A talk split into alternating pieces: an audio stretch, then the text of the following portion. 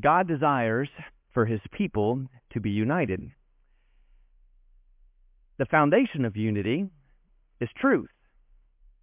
The Word of God is described or called truth. John seven, uh, John chapter seventeen, Jesus says, "Sanctify them in truth. Your word is truth." Oftentimes, the reasons for our disagreements, the source of our inconsistencies with one another, comes about how we see the Word of God and thus apply the Word of God. The way we view Scripture has a direct influence about how it is we follow said Scripture and apply it to our lives.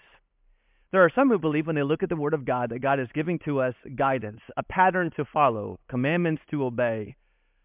There are others who look at the Word of God and, and have rejected that way of seeing the Word and see more that, that, that the Word of God is more like a story, that God is revealing who He is and it's just a story to be read. You can understand then if you have two people who are looking at the same book through these different lenses, they're going to arrive at different conclusions, different applications of the text.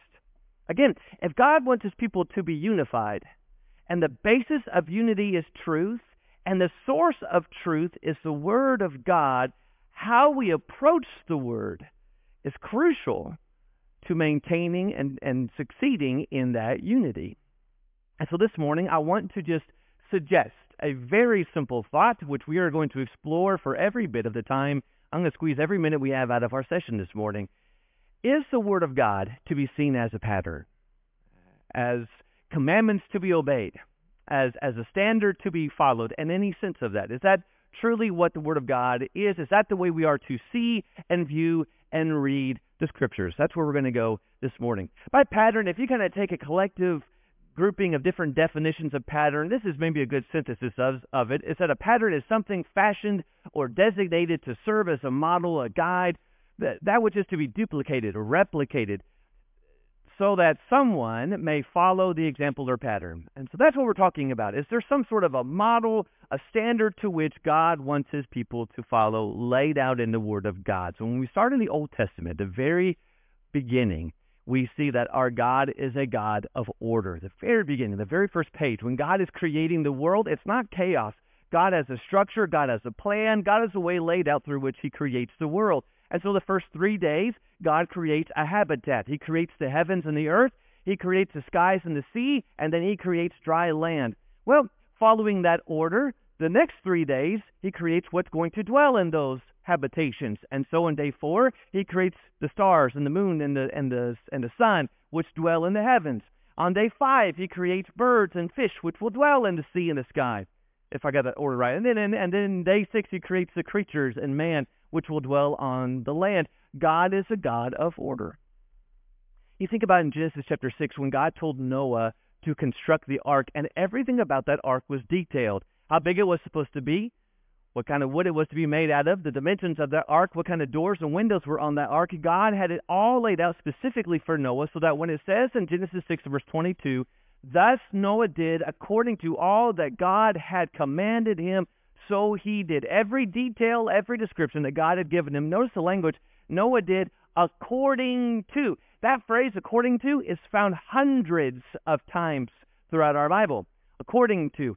The phrase according to suggests this, that it's in conjunction with, in accord with, in agreement with what the Lord has said. That implies that there's some sort of a pattern, that there's some sort of a of an expectation that God has laid down in His Word, and whoever is listening is trying to the best of their ability to be in harmony or line up with what God has said. And so as Moses or as uh, Noah built the ark, constructed this ark, he built it exactly as the Lord told him to. And in fact, even in Genesis 7, when they are boarding that ark, everything that went on the ark was what God commanded in the exact order and numbering. So it says in Genesis 7 and verse 5 that Noah did, again, notice, according to all that the Lord had commanded him. And so God had a pattern, God had an expectation, and Noah followed it. God had a pattern for the tabernacle. We're in Exodus chapter 25. If you've ever gone through this section of Exodus before, you know that God was not vague about what he wanted with the tabernacle. Some of the most specific details about what God wanted is laid out in these chapters. This is the reason that some really struggle with their daily Bible reading because when they get to Exodus 25 to 30, it gets really tedious for a while. He's talking about the tent and the color of the fabric and the color of the of the outer layers. And then he talks about every piece of furniture and what it's supposed to be made of and where it's supposed to be. He talks about the people that are supposed to go inside the tent and what they're supposed to wear and when they're supposed to go in and how they're supposed to go in and on what days they're supposed to go in. Here's what it says in Exodus 25 and verse 9. He says, According to all that I'm going to show you, as the pattern of the tabernacle and the pattern of all its furniture, so shall you construct it. He doesn't say, Moses, build me a tent and you just do the best that you can. Use your imagination. He says, I'm going to show you what I want and I want you to build it exactly as I've shown you. In fact, the end of this chapter in verse 40, God says again, see that you make them after the pattern for them which was shown you on the mountain. Follow my pattern. Now, here's why that's really important. One, it's important because God says it. And if God says, follow me, if God says, do as I say, that's enough. But the Hebrew writer grabs onto this verse and he quotes it in Hebrews 8 and verse 5. And he says that there's those who served a copy of the shadow of the heavenly things, just as Moses was warned by God when he was about to erect the tabernacle. For see, he says, that you make all things according to the pattern which was shown you on the mountain. Why was it so important that Moses build the tabernacle exactly as God said? One, because God said so. But two, because that tabernacle was representing something a lot greater than just a tent.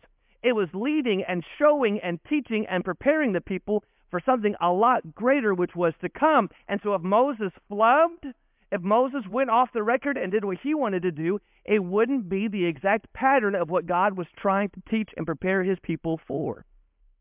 And the, the point the writer makes, just a little aside, the tabernacle, and as detailed as it was, and as focused as Moses was on God's command, he says, this was getting people ready for something greater, and we have something greater, and that's why the emphasis all through Hebrews, it kind of starts back in chapter 2, is that's why we need to pay much closer attention to what we have heard.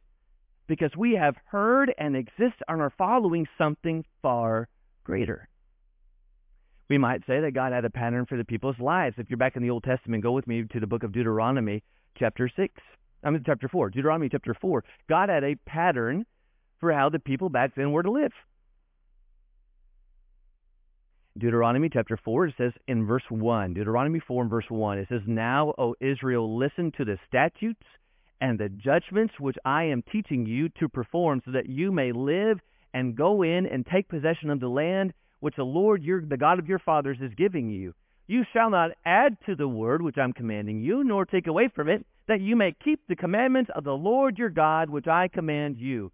Your eyes have seen what the Lord has done in the case of Baal Peor. For all the men who followed Baal Peor, the Lord your God destroyed them among you. But you, who held fast according uh, to the, word, the Lord your God, are alive today, every one of you. See, I have taught you statutes and judgments just as the Lord my God commanded me, that you should do thus in the land where you are going to possess it. So keep them in verse 6 and do them. For that is your wisdom and your understanding and the side of the peoples who will hear all these statutes and say, Surely this great nation is a wise and understanding people. What you saying? God gave me a pattern. God gave me a law. Follow it. Don't add to it. Don't depart from it. Don't neglect some of it. What God has told us to do, keep it. And so when Joshua is leading this people into this new land, in Joshua chapter 1, the very first chapter, in verse 7, it says, Only be strong and very courageous. This is God to Joshua. Be careful to do according to all the law which Moses my servant commanded you. Notice, do not turn from it to the right or to the left, so that you may have success wherever you go. I'm telling you what I want you to do. I'm outlining how I want you to live. Just follow it. Follow my law. Follow this pattern. Obey what it is I'm telling you to do. Maybe one more for today. There's our phrase again. You notice that? According to. Today, our children are starting our new quarter, and it begins with the handing off of a kingdom from David to Solomon. And David wanted to build a temple for God, and God said no. But that doesn't mean that David was completely absent in preparing for that temple, because David was the one who helped to sketch the pattern. David was the one who helped to gather the funds and the materials for the temple. In fact, it, there's a statement made in 1 Chronicles 28 and verse 19 that our kids uh, our reading this week, and it says this All this, said David, the Lord made me understand in writing by his hand upon me all the details of this pattern. Did David just kind of sketch it? I've got a good mind for architecture. I'm going to make something really great for God. No, what David outlined was what God told him to outline. What David sketched, the pattern he made, was the pattern that God had given to him. Do you kind of see the point? I mean, what, what more could we say if we wanted to take the hour or two? There was a pattern with the Passover what they were to do, what they were to eat, how they were to do so, when they were to partake of it. There was a pattern when Israel was in the wilderness about when they were to leave and when they were to stop and how, when they stopped, they were to camp and how they were to put their tents. There's a pattern, remember, through the wilderness of when the manna came down, how much they could get, how much they could eat, how much they could not keep over, and what details there were for each day of the week. There's a pattern when God told Joshua to go and to defeat Jericho and the battle plan. God is a God of patterns. So, follow this train of thought with me. If God was so detailed in the Old Testament, so specific about every detail about who they were, about worship, how to worship, when to worship, how to engage in that worship, where to worship. If God was so specific in the Old Testament for people's lives and worship and their relationship with Him, don't you think it would be strange if when we get to the New Testament there were no specific details? No commandments, no guidance, no example about how the people are to live, how they are to worship, how they are to engage in their relationship with God, especially realizing then, here's our bridge. We know what Paul said. That this Old Testament we've been looking at, and we just took a couple minutes, but that's the point. The Old Testament so detail oriented, so focused on what the Lord has said, was leading us to Christ. I think sometimes we get this wrong thinking the Old Testament was there, but then when we get to the New Testament, it's all new and there's no more details. There's no more commandments. There's no more principles or patterns. We're missing the whole point of Galatians 3. The very purpose of the patterns, the purpose of following God closely, the purpose of doing exactly what the Lord has said was preparing us for the New Testament. Because here's the thing when we get to the New Testament, guess what we see? We see Jesus, who is a pattern of following God's pattern. Right? And so you think of things that Jesus taught, like if you love me, you will keep my commandments. If you love me, you're going to follow the pattern. Or as he said out his apostles, he says, when you go into all the world, you are to teach my words. Go therefore, make disciples of all the nations, baptizing them in the name of the Father and the Son and the Holy Spirit, teaching them to observe what? All I have commanded you. I'm giving it to you. I'm giving you the truth. What are you to do? Follow the truth and teach this truth. And so Jesus taught this. And Jesus lived this. He who sent me is with me.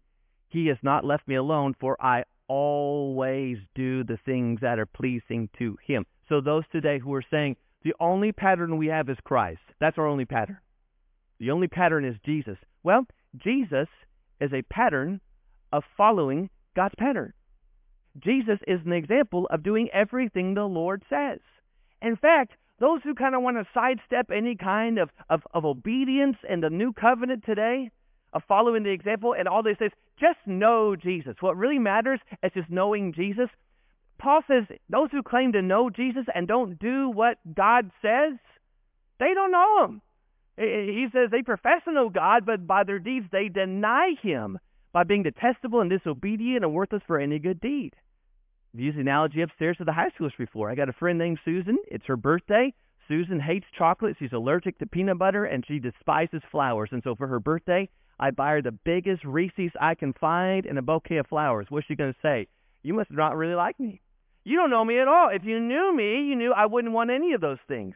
John says in 1 John 1, uh, 2 and verse 4, he says, The one who says, I have come to know him, just know Jesus. Just know him. But he does not keep his commandments. He's a liar, and the truth is not in him. But whoever keeps his word, in him the love of God, the love of God has truly been perfected. By this we know that we are in him. The one who says he abides in him ought himself to walk in the same manner as he walked. You see it? How do you know you know God? How do you know you know Christ? Because I'm following his word. I'm following the pattern. That was the existence. That was the pattern, the example of Jesus. We see it with the apostles. the apostles' teachings are a pattern.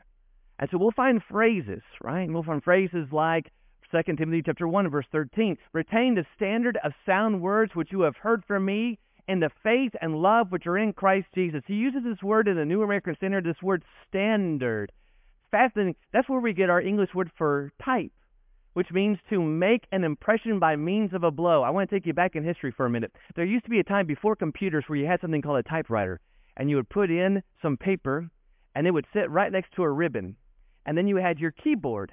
And when you push down on a key, that little hammer would strike against the ink and leave an impression on paper. I've lost some of our members already. All right, you have to Google it a little later. That's the meaning of the word. It's this impression that is made.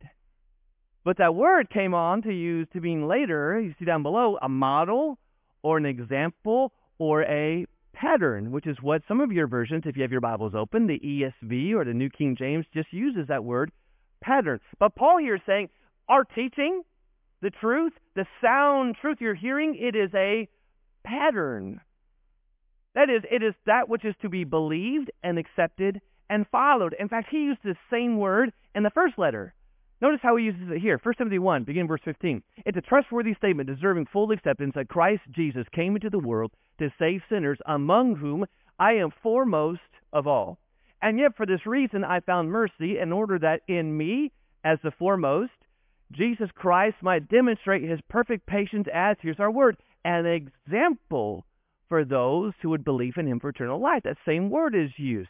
Well, what's he pointing to here? He's pointing to the example of God's love and mercy and grace through his own life. The point is this if God was so loving and gracious and forgiving towards me, Saul, then he will be just as loving and gracious and forgiving to anyone today.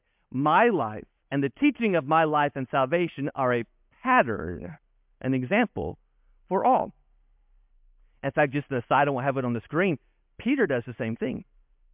In Acts 15, where there's a discussion about how the Jews and the Gentiles are saved, he points to the example of how Cornelius is saved back in Acts chapter 10. Okay? And so the teaching of the apostles as a, or a pattern, which means this, if you follow what was taught, there was an expectation among the apostles given by Jesus that what they taught was to be consistent. The same pattern every time, every place. 1 Corinthians 4, verse 17, For this reason I have sent you Timothy, who is my beloved and faithful child in the Lord, and he will remind you of my ways which are in Christ. Notice, just as I teach everywhere and in every church. We see the same thing in the end of the book. 1 Corinthians 16, verse 1. Concerning the collection for the saints, as I directed the churches of Galatia, so do you also. I teach the same thing here, there, and everywhere. But it's not just that they taught the same thing and there's an expectation of teaching the same thing all the time. There was an expectation that the people would follow the pattern everywhere and in every time. And so do you remember in 1 Corinthians 11, there's this context about the covering and the head covering and what's going on in that situation. Paul makes a statement in 1 Corinthians 11 verse 16. He says, But if one is inclined to be contentious, we have no other practice, nor have the churches of God. You notice that phrase, nor have the churches of God? In other words, what he's saying is, what you're doing is not what everyone else is doing. Why are you different? The implication is what you're doing is not good. Everyone else has the custom, is following a certain pattern, but you're not. There ought to be a consistency of behavior and obedience to this consistent pattern. That's kind of outlined in Philippians 4 verse 9. The things you've learned and received and heard and seen in me, Practice these things, and the God of peace will be with you. The things you've seen, notice, seen and observed in us, our life and our behavior, the things you've heard, the teaching that we have, follow these things, follow the pattern that you have seen. One more. Their lives, the very lives. That's kind of the point. The apostles' lives were a pattern.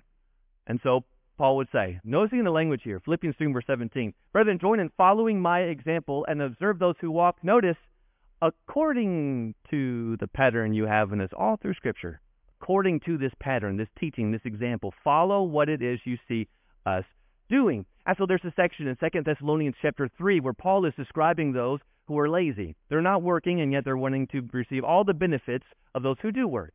And he points to their own example. He says, we, we didn't eat anyone's bread without paying for it, but with labor and hardship we kept working night and day so that we might not be a burden to any of you. Not because we do not have the right to this, but in order to offer ourselves, notice, as a model for you, that you might follow our example. And so, not only are we teaching you what it is you ought to do in terms of how to work and how to be, and how to earn what it is that you that you need, we showed you through our lives. That's why Paul could say, "Be an imitator of me, just as I am of Christ," because the apostles were following the example of Jesus, teaching the words of Jesus, so they could say, "Listen to us, follow us as we follow Christ." All right. So what? There's a lot of moving. Thank you for making it for, for with me through that. I want I want to get to so what. What's all this about? Here's first of all. Let's just say God has a pattern. It's very clear. You just can't get away from it. You can't escape it. We can't ignore it. We can't gloss over it. We can't say we're more spiritual than it. God has a pattern. All throughout Scripture, He has a pattern. And we appeal to it all the time. Right? For instance, God has a pattern about marriage. And so that statement that's given in Genesis chapter 2 verse 24 that a man shall leave his father and mother and cling to his wife and the two shall become one flesh, that's found four times throughout Scripture. Why? Because God has a pattern. God has a teaching. God has a standard he wants his people to follow to. And it's not just marriage. Right? God has a pattern for his church. What's a church to do? How is a church to be organized? How is the church to use its funds and, and, and its work? Well, God has a pattern. How do we know this? Well, you might say in Philippians 1 and verse 1 when he talks about the church at Philippi that they were organized as a church of elders, deacons, and saints. Where do we see any of that anywhere else? Well, we see elders at Ephesus in Acts chapter 20 who were gathering with Paul to teach. We see elders in the church at Jerusalem in Acts 15 who were gathering to discuss a spiritual matter. And perhaps we see deacons in the church at Jerusalem, maybe, maybe not. But in Acts chapter 6, there certainly were servants in the church who were serving the need at the time. We see a pattern. We see a teaching. We see a consistent behavior according to what's being taught. And here's the thing, brethren God has a pattern for our lives. That's the whole point of Colossians 3 or Ephesians 4. If you are in Christ, something has changed, and he outlines what that looks like. Colossians 3, it sounds like this. Because you're in Christ, there are some things you have put off, and there's some things you are putting on. What is that? A pattern, a commandment, an example. It's not a story, it's an expectation for people. That if you are walking this way and pursuing this way, there's a certain behavior that's expected you're going to adhere to this way. Here's number two. One more thought on this. Let me just wrap it together. God having a pattern this has nothing to do with Alexander Campbell or Barton Stone, with Moses Lard, and you may have no idea who I'm talking about. It has nothing to do with any grouping of preachers who said, you know, let's get together and let's create some laws. Let's create some rules, and we're going to scatter them among all the churches, and if people don't follow our rules, then we're going to say they're disobeying God's, God's standard. How do we know that? Look at this. All Scripture is inspired by God and profitable for teaching, for reproof, for correction, for training in righteousness, that the man of God may be adequate, equipped for every good work. What happens when someone reads the Word of God? What do they come away with? Do they know about God? Yes. Do they see God's story and what He has done, His redemptive plan from the very beginning? Yes. But are they also equipped to serve God exactly what, the way God wants? Yes which means there's instruction about how to live, how to live right and right with God, and how to be right with God and stay right with God. That's all those first words up there about reproof and correction and teaching and, and training, training in righteousness. There's instruction about the church and how to worship God in the church and, and serve God in the church and work for God in the church. There's instruction about the home and marriage and family. Every good work a pattern has nothing to do with what man has created. It has everything to do with what God has given in His Word. And when I read these words, I learn what God wants. That's what the pattern is. I'm learning who God is and learning how it is I can please that God through what He has said. Now, secondly, everyone appeals to the pattern. Everyone does. There are some who say, you're not supposed to read the Bible that way. We make that up, that way of reading the Bible. You're not supposed to read that book that way. The only pattern that exists is Jesus. That's the only pattern. But here's the thing.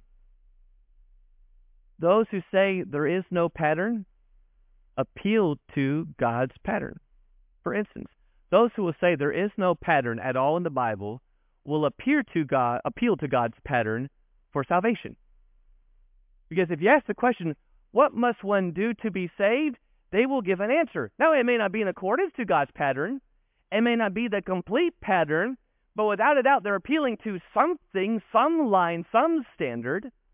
And even if that's not the one, perhaps the most glaring uh, infraction of this is morality. There's no pattern. There, there's no pattern. The only pattern is Christ. But then when it comes to matters of right and wrong, like it's wrong to lie, can't lie.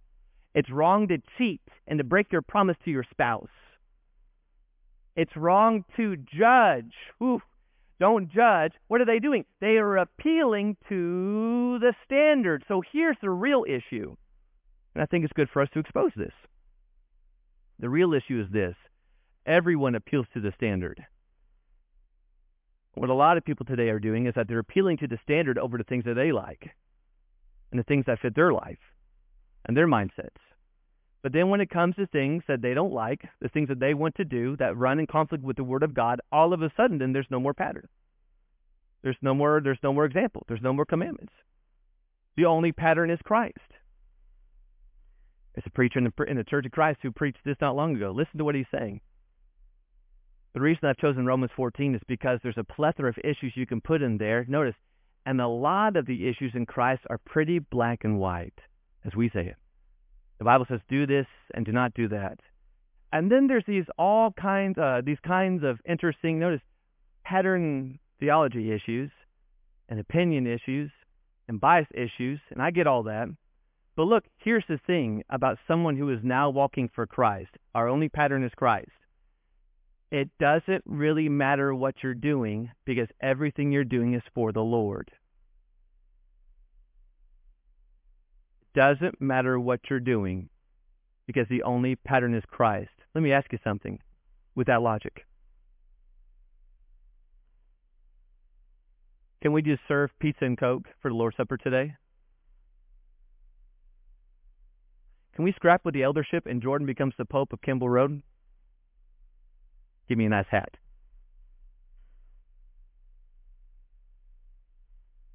Can our sisters come up and preach this morning? No. Why not? Why not? Is that the question? Why not? What are you appealing to? Well, a standard. Can you see? When we reject any kind of pattern, command, or obedience, we lose it all. If there's no pattern, then anything goes. In fact, what a lot of people will hang on, and this is what I think a lot of our young people really need to grab onto and listen to. The greater emphasis of what people are talking about is that Christ is our pattern, and so what's most important is love God and love others. And the verse that's referred to over and over again is what Jesus said to the Pharisees in Matthew 23 verse 23. Woe to you, scribes and Pharisees, hypocrites, for you tithe mint and dill and cumin, and you have neglected the weightier provisions of the law, justice and mercy and faithfulness. Here it's saying there, you, you've majored in the minors, and yet you've minored in the majors. You paid attention to tithing, but you neglected people. And so what's taught today is what's most important is the bigger matters, the weightier matters. Justice and love and service and caring for those who are in need. But did you notice how the verse ends? These are the things you should have done without neglecting the others. Question Who is more wrong? The one who does not serve their neighbor in any kind of love or kindness or compassion. The one who neglects God's authority on worship, the church, or any way of God has talked about holy living. Who's more wrong? Can you see the point that Jesus is making on the board? It's not, you don't need to worry about all those little details about tithing. You just need to worry about the bigger matters. He's saying, I want all obedience. I want you to completely obey me. I don't want partial obedience. I want you to serve me with all of your heart and follow the pattern as it has been written. When we neglect this, redefine this and twist this to our own our own liking, anything goes. There's no end to that path. And that's the last thing is that the scripture is quite clear. It warns about departing from this pattern over and over and over again. I mean, all we have to say is, what about Nadab and Abihu in Leviticus chapter 10? There's a reason that story is there about offering unauthorized fire being consumed before the Lord. Or last quarter, as our kids studied, what about the story in 2 Samuel 6 when David put that ark on the cart that was not authorized, and Uzzah reached out and touched it, and he was consumed, he was destroyed there on the spot by the Lord. Well, why did Paul begin his letter to the churches in Galatia saying, ah, I'm so surprised yeah, you are departing from this gospel as if there is another gospel. Because if anyone preaches to you something different from this, a man or an angel or anyone, they're supposed to be accursed because there's only one gospel. There's consistency in the warning about those who want to stray from what God has said. In fact, there's an interesting phrase that's used in the book of 1 Corinthians 14. Notice again here, Paul says in verse 36, Was it from you that the word of God first went forth? Or has it come to you only? If anyone thinks he is a prophet or spiritual, let him recognize that the things which I write to you are the Lord's commandment. There's a lot of issues going on with spiritual gifts and worship and the use of those gifts. And again, notice Paul is appealing to a standard, and he says the, the way that you're engaging in those gifts, the way that you're using these spiritual gifts, did God give that to you only? Are you appealing to some sort of a standard we don't have? Did God only talk to you? Did God, only direct you and not the rest of us? Notice how he says in verse 37 what he says. If someone comes among you and claims to be more spiritual, there's your trump card, as often played a lot today. That's an old way of thinking, but us more enlightened spiritual thinkers have a better, deeper way of understanding this. If anyone claims to be more spiritual, if anyone claims to be a prophet, a true knowledge and speaker of the Word of God, and yet they set aside God's commandments, they are not. No one who is spiritual sets aside God's commandments. If anyone thinks he is prophet or spiritual, let him recognize the things I'm writing are his commandments, which means what? Then we're going to follow these and submit to these. Isn't that what John said? Anyone who goes too far and does not abide in the teaching of Christ does not have God. The one who abides in the teaching, he is both the Father and the Son. I'm abiding and following in the teaching. I was reading this week from, from Brother Warren Berkeley. He was writing, and there were some things he was writing that was really consistent with this. And this is what he said. He said that this isn't a matter of being conservative. It is a matter of being right. This isn't just about continuing to do those um, to do what those, uh, men believed in who started a local church community. It is about continuing steadfast in the apostles' doctrine, Acts 2 and verse 42. When we follow God's pattern, because we love God, we want to honor Christ and carry out divine purposes. This is not the mentality of a Pharisee. This is the mentality of a servant who wants to obey the Lord. That's what we're talking about. It's simply someone who wants to obey the Lord. So when you go all the way back and you look at what God said to Moses, and he laid out the pattern of what he wanted for his tabernacle on the mountain, Moses did not build a tent to his own liking. He built the tent exactly the way God wanted to. Why? It was God's. Because it was God's tent. Can we see that point? Why did Moses follow the pattern of the tabernacle? Because it belonged to God. Who does this church belong to? If you are in Christ, according to 1 Corinthians chapter 6, who do you and I, who do you and me, who do we belong to?